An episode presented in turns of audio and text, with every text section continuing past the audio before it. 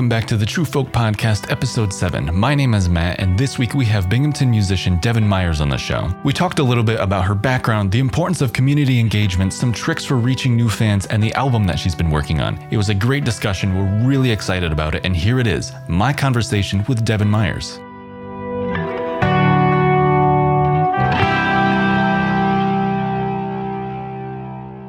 When did music solidify itself as something you knew you would carry with you through life? Ooh, good question.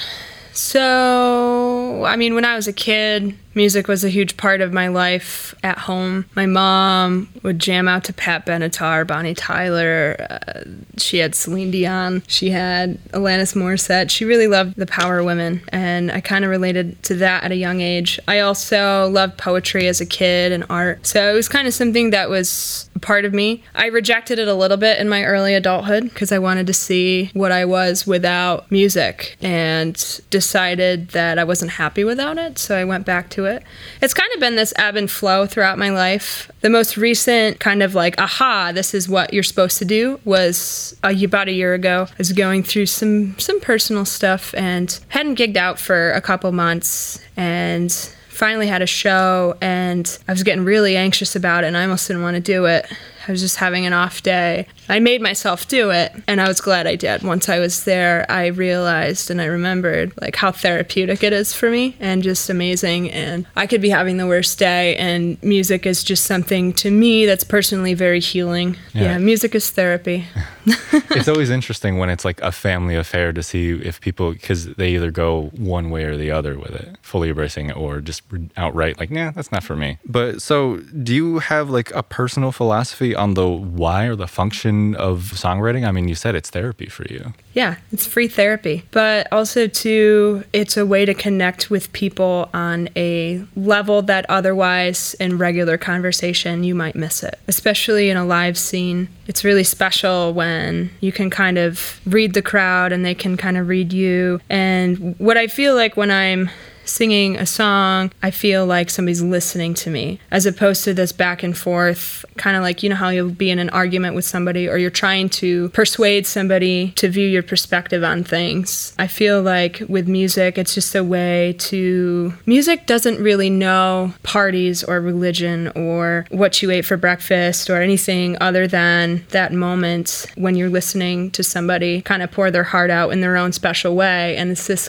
intimate connection that otherwise might be lost. Is that your your best case scenario for so, when someone hears your music is just an open, neutral plane for communication? Oh, absolutely. Yeah. Best case scenario. What do you mean as opposed to like worst case scenario like heckling or I mean, I guess. Like I feel like most artists when they write a song or they perform a song, they have at least some sort of general idea of when people hear this, I would love X, Y, or Z to happen. Yeah, I mean, as a performer and I, I perform everywhere in terms of like the type of venue. I do bars, cafes festivals. Every venue's different, so it's kind of whatever vibe they're going for. Sometimes people just want to relax and have a good time and have some nice background music, and it's a nice addition. Other times, it's okay, I'm gonna listen to this one person play music for two hours intently, uh, like at Cyber Cafe in those kind of venues where it provides a space for that to happen, like a listening space. So it depends, really. As long as somebody is enjoying or being entertained, really, ultimately, that's what I care about. And I would hope for them to enjoy life, however. And whether it means I'm in the background or whether, you know, I'm performing in front of hundreds of people, to me, it's are they satisfied in one way or another? Now, if you could write a song, anyone, living or dead, who would you write a song with? I'd love to write a song with Linda Perry. I'd love to a song with Alanis Morissette, also John Lennon, and I'd kind of like to pick the brain of Beethoven and Townes Van Zandt. Yeah, that would be an interesting collab with Beethoven. I would, right. I would love to hear the result of that one. Yeah, like what I love about Beethoven is he's kind of the original emo guy.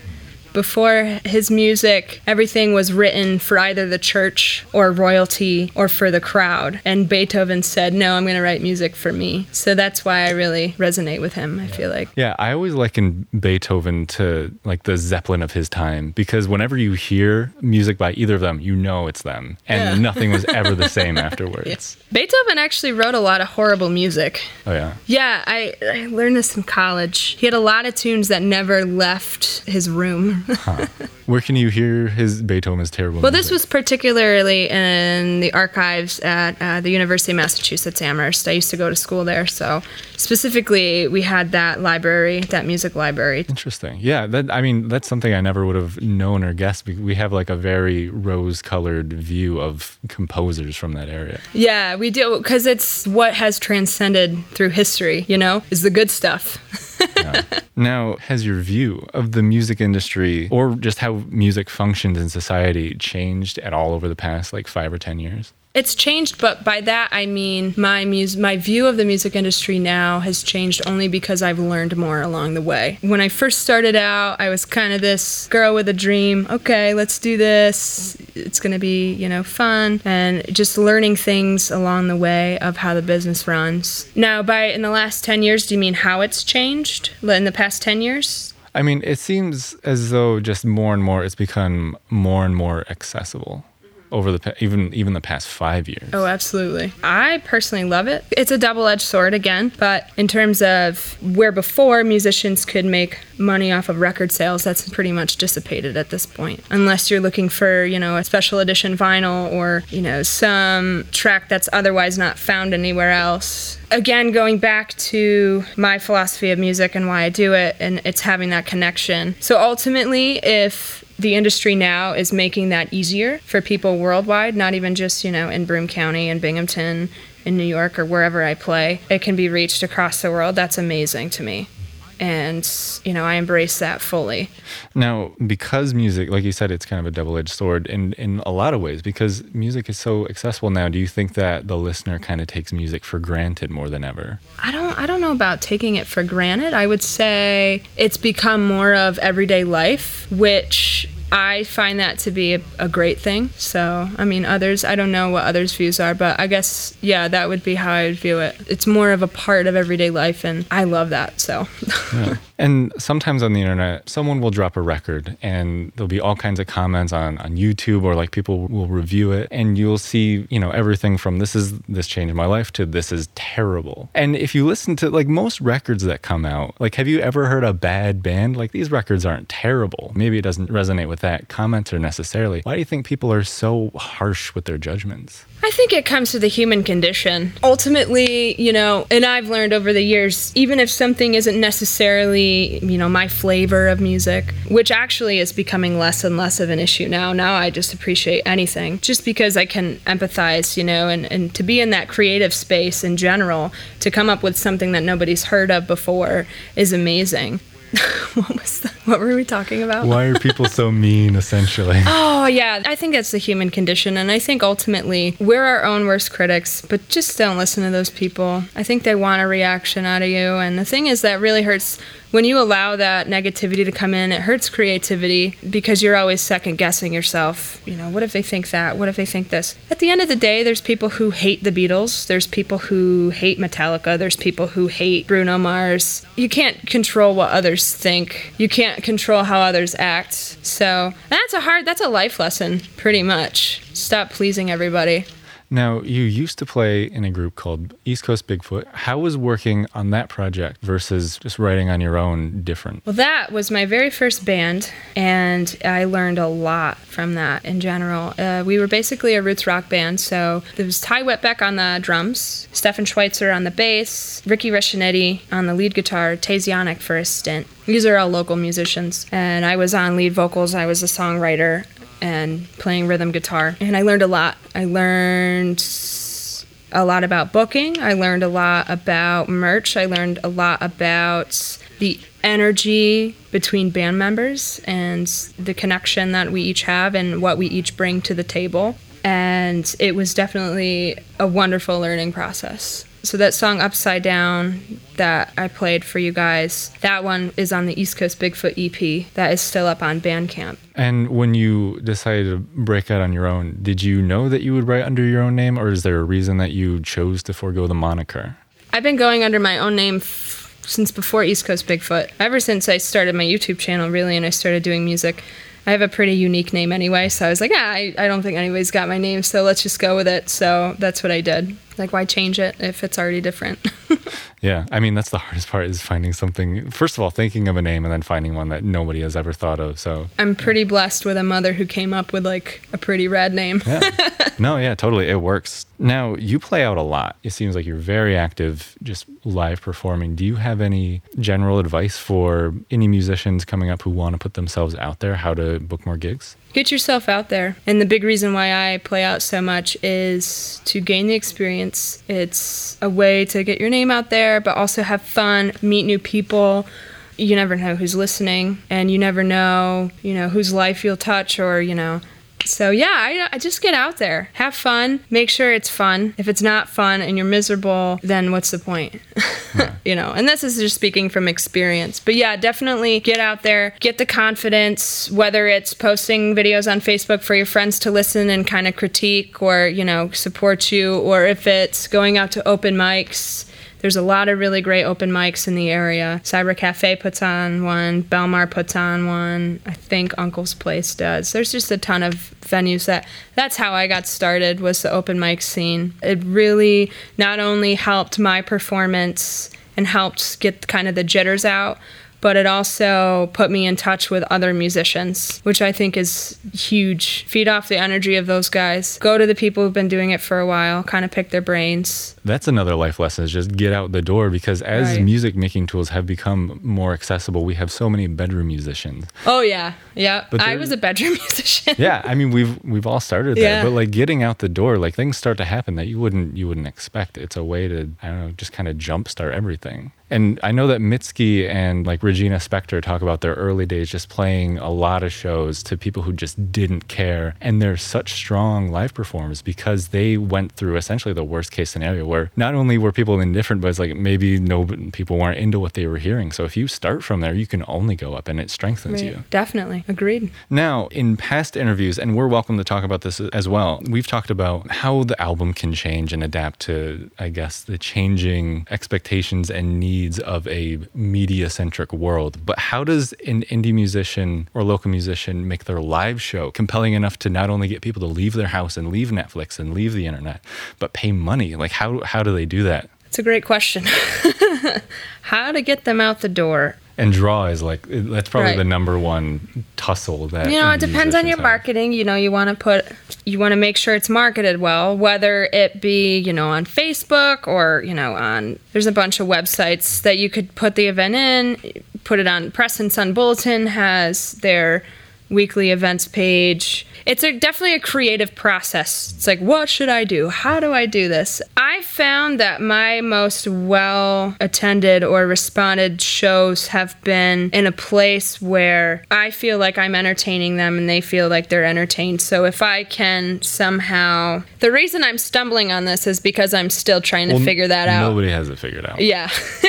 and the reason I think mainly is because like you said, the industry is changing. Everything's on the internet. There's always some new social media thing or this, that, and a third, a different way people are doing it. I tend to look at how my idols, or I wouldn't say idols, but people that I look up to and I respect well in the music industry, how are they doing it? Okay, maybe I should do that. And also, too, talking with you know there's there's a lot of really good marketing professionals in the Binghamton area. And it's become such a thing where it's not just music that needs to put it out there. It's local businesses uh, cafes restaurants bars. The most popular bars tend to have the biggest social media presence. Are they posting every day? Are they engaging their audience? Are they making things new and fun and exciting? But yeah, and that's really funny too because as a musician, as a creative person, it's whereas before in the industry where you could kind of just do music and do your own thing and then somebody would swoop in and do all that work for you it's the other way now. It's like you got to do you got to do all that work. You have to market, you got to do a Facebook page, you got to build your own website, you have to make your own EPK, you have to get some professional photography, you have to do things like this, you know, uh, to kind of get your name out there. It's a lot more grassroots, which I think is fun, honestly. Creativity is funny because marketing does have a lot of creativity in it, and once you get into it, it's fun and it's kind of addicting. Yeah. But there are times when I'm like, hmm, what should I post? Post today. I know I have to post something. I don't know what the heck to say. So, but yeah, it's interesting because it's something that I think a lot of musicians are still trying to figure out because this has all just happened within the past five to 10 years where we've had to like really push forward on the marketing on our own end. But it's also cool because before you'd have to come up with a mailing list and you'd have to print flyers out and hand them out just to get a mailing letter out, get a like a weekly or monthly newsletter with your shows. Like it costs money, stamps and paper and all that stuff. Now it's a lot easier and cheaper. So I'm thankful for that. But yeah, it's a different world now. And marketing I think is something that people take for granted because if you're not into it, you might think, "Oh, you just make a post and then it gets the word out." But it's not necessarily that simple. And it, it's funny you say the local paper thing because I think that's kind of an underrated avenue that not a yeah. lot of people take advantage of. Especially our generation, I think. yeah, because who we're kind paper? of alienated from newspapers. It's it's sad. It's an avenue too where, especially if you're looking for like a local community kind of scene, you have to think about where these people are reading their media, and not everybody is on Facebook. Believe it or not, there's some people who still read the paper, and that's how they get their news, and that's okay. How do we reach those people? And maybe those people who still read the paper are a little bit more engaged in the community, so they're more likely to come to your shows. It's true. Big example is the Carousel newspaper. It's an independent arts, you're familiar with it. It's an independent arts and culture magazine in the Binghamton area, Triple Cities. And what's cool is you know the readers of that magazine, you know that audience are automatically involved in the scene more so than others because they just bothered to pick up that paper and read it and they're interested in their local community. So yeah, tap into the different audiences of the different sources of media. Yeah, even just sure. get outside your your regular social circle. Mm-hmm. Now, speaking of which, some folks in the Binghamton area, and I think this is a thing in really any city, have had the experience, and maybe you've had a different experience, where the different scenes within the creative community are kind of compartmentalized by genre. Mm-hmm. I, I, don't know if you've had that experience. Oh yeah, um, oh yeah. Why? It's, why? I think it's just, yeah, it, it is very interesting. I don't really know why. Maybe it's, we tend to gravitate towards what we relate to. You know, there's different genres of music for a reason. Everybody's different. But you're right, it is compartmentalized. There's going to be another one of those questions where I have to think this one out before. Well, th- there's no, like, there's no clear cut answer. I, it is something that's interesting because, for example, I, you know, my first shows were out on the west side. I was very involved and gravitated very well to folk and Americana and old time music and singer songwriter, acoustic kind of acts. And once I got out of that bubble, I was shocked because I thought this was the only music scene and then I branched out and it was like, oh, duh. You know, there's we have a punk scene, we have a metal scene, we have a jazz scene, we have a funk scene, we have an R&B scene, we have a rap scene, we have a soul scene, we have so many scenes. yeah, people I guess people just gravitate towards what they like and it depends on the person. And I'm guilty of that. I'm guilty of kind of like, oh, well, this is the one genre I I like, so I'm going to listen to this over and over again. And to take the time to listen to others has been probably the one of the best things I've ever done for my creativity as a writer because I'm hearing sounds that I otherwise would not hear. And I think as a musician and this is what I've learned over the last few years is listen to something you wouldn't normally listen to. Listen to something that at first, you know, kind of jars you in a way just because it's not what you're used to. Because more often than not, you're going to hear a sound and you're going to say, "Whoa, that's a cool sound. How do I translate that in my work?" I think that's the best answer to being a creative person is to make yourself think outside the box and look at what other people are doing and be open to it. Yeah, and once you do start digging into the different scenes maybe around your city, you, what you'll find is that they all have the same values and they all have the same mm-hmm. ambitions and hopes for the collective creative scene. So maybe everyone has a little bit more in common than they than they thought they did. Absolutely. And I think too like on a on a world perspective and just in general life to get yourself outside of the box of people you normally hang hang out with. Force yourself to hang out with people you don't know, people who, whether they have a different religion or a different culture, they're from a different country, or they went to a different school, or they wear different sneakers than you do. I don't know, pick their brain, like figure out, you know, oh, hey, like try to learn where they're coming from. If anything, just to educate yourself. And maybe like that's the that's the overarching just life lesson in general is whether you're trying to book more shows or just expand your scene's uh, reach is just maybe intent intentionally and thoughtfully shaking yourself out of your own cocoon and then seeing where that takes you. Absolutely. Now, do you have anything that in the works that you're going to release? Yes. So I have a new album coming out. It's called Silverline. So the song I performed for you earlier called The Day Is New, that is a song, it's kind of the title track to this album. So first and foremost, I'm working with Joe Alston from Milkweed. He's got a studio in Nineveh and Johnny Hart Studios. And we're working really hard on that. Right now, recording has kind of ceased a little bit just because it's summertime and we're all like this is music busy time uh, as i like to call it music busy time. I've never called that that before. Like, you will now from now on. Yeah. Music busy time yeah, so we're finishing that up, and that's due out in 2018. So stick around for that. Really excited about it. And the project, it's my first full length studio album, so that's one thing to look forward to. Another thing to look forward to is beautiful artwork by Martin Shamanpour. He's a local artist. Um, but yeah, and to collaborate with Joe again, he was the one who worked on my East Coast Bigfoot album. So we have that familiarity and kind of camaraderie with that. And so I'm comfortable with him in that area uh, and confident in his abilities. So that's really good. And it's just a lot of fun. And especially the people that are on the album, I absolutely astounded and thankful and fortunate for the talent that's on there. Michael Wu, he plays bass with Kid Best and the Magic Ring. He also plays bass with the Gun Poets. He's on that album. We've got Cooper Casterline, excellent drummer. He plays uh, with Mike Davis in the Laughing Buddha episodes now, um, as well as a couple other bands. I think one is Triple Down. Yeah, he seems to get around a lot. Yeah, and those are kind of like the main, the core, I would say, just because yeah. the drums, bass, sound engineer, that's kind of the, the core of it. But we're going to add musicians in, and I'll be naming them as they come out. But it's really exciting. And the theme of the album is kind of this the theme is pain, as uh, optimistic as that sounds. Why is she so excited about pain? Follow my Facebook page if you want to learn more about it.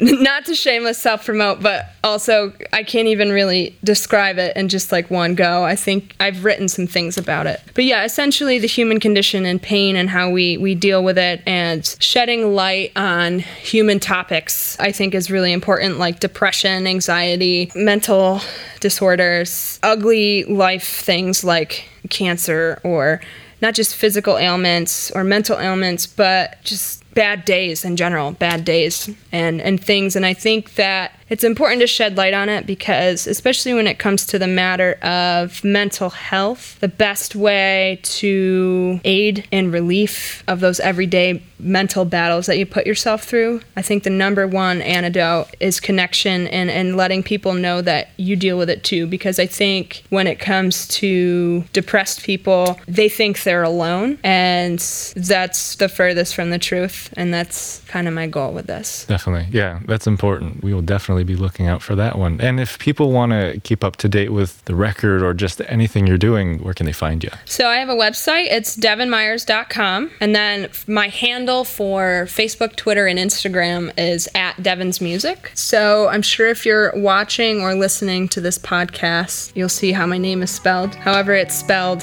at Devin's Music.